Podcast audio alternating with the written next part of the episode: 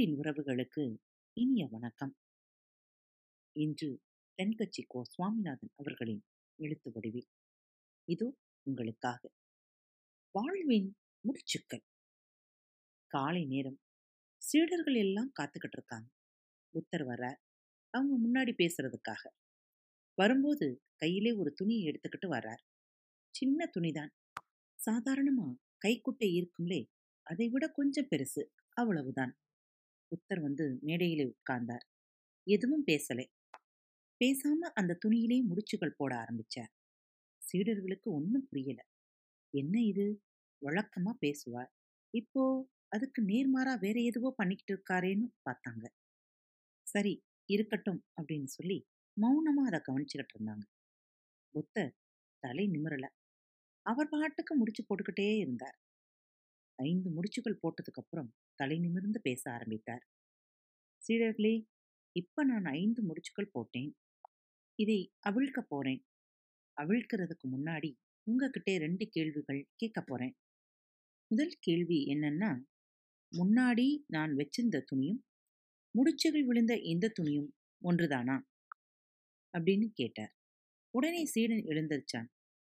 பெருமானே ஒரு வகையிலே எல்லாம் ஒன்றுதான் முன்னாடி இருந்ததும் இப்ப இருக்கிறதும் ஒண்ணுதான். முடிச்சுகள் மட்டும்தான் அதுல வித்தியாசம். ஒரு சின்ன மாற்றம் ஏற்பட்டிருக்கு. அவ்வளவுதான்.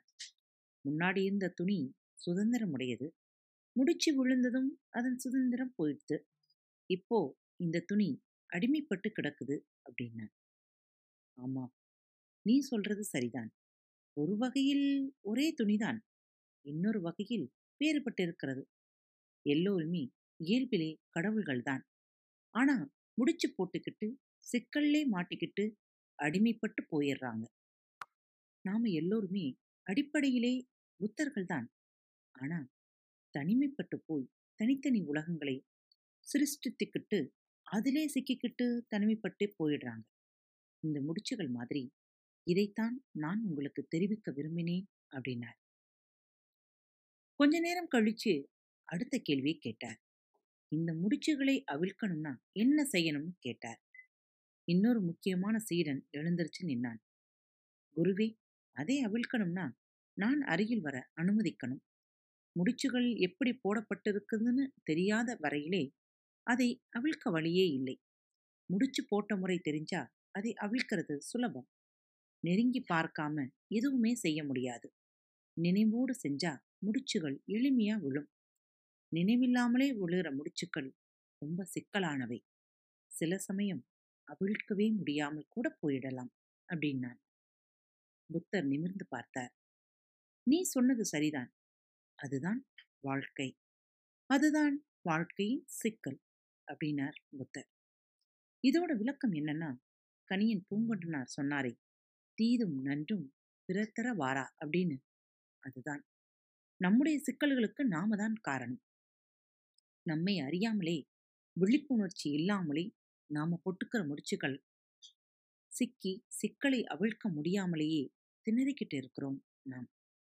இதுதான் இன்னைக்கு நடந்துக்கிட்டு இருக்கு.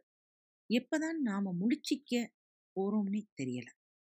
நம்ம ஆள் ஒருத்தன் சொன்னான் எதிர் வீட்டுக்காரன் இருக்கானே அவனால எனக்கு எப்பவும் சிக்கல் தான் சார் அப்படின்னான். ஏன் அப்படி சொல்றேன்னு கேட்டேன்.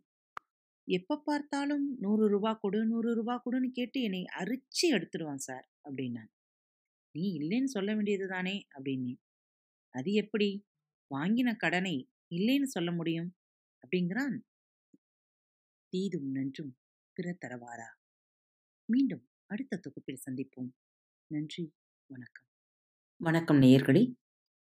திருக்குறள் வழிகளி பக்கத்தை சப்ஸ்கிரைப் செய்யாதவர்கள் சப்ஸ்கிரைப் செய்து கொள்ளுங்கள். ஃபேவரட் பட்டனை அழுத்த மறக்காதீர்கள். உங்களது கருத்துக்களை மெசேஜ் பாக்ஸில் ரெக்கார்ட் செய்தோ அல்லது இமெயில் முகவரியிலோ தெரிவியுங்கள். மீண்டும் சந்திப்போம். நன்றி. வணக்கம்.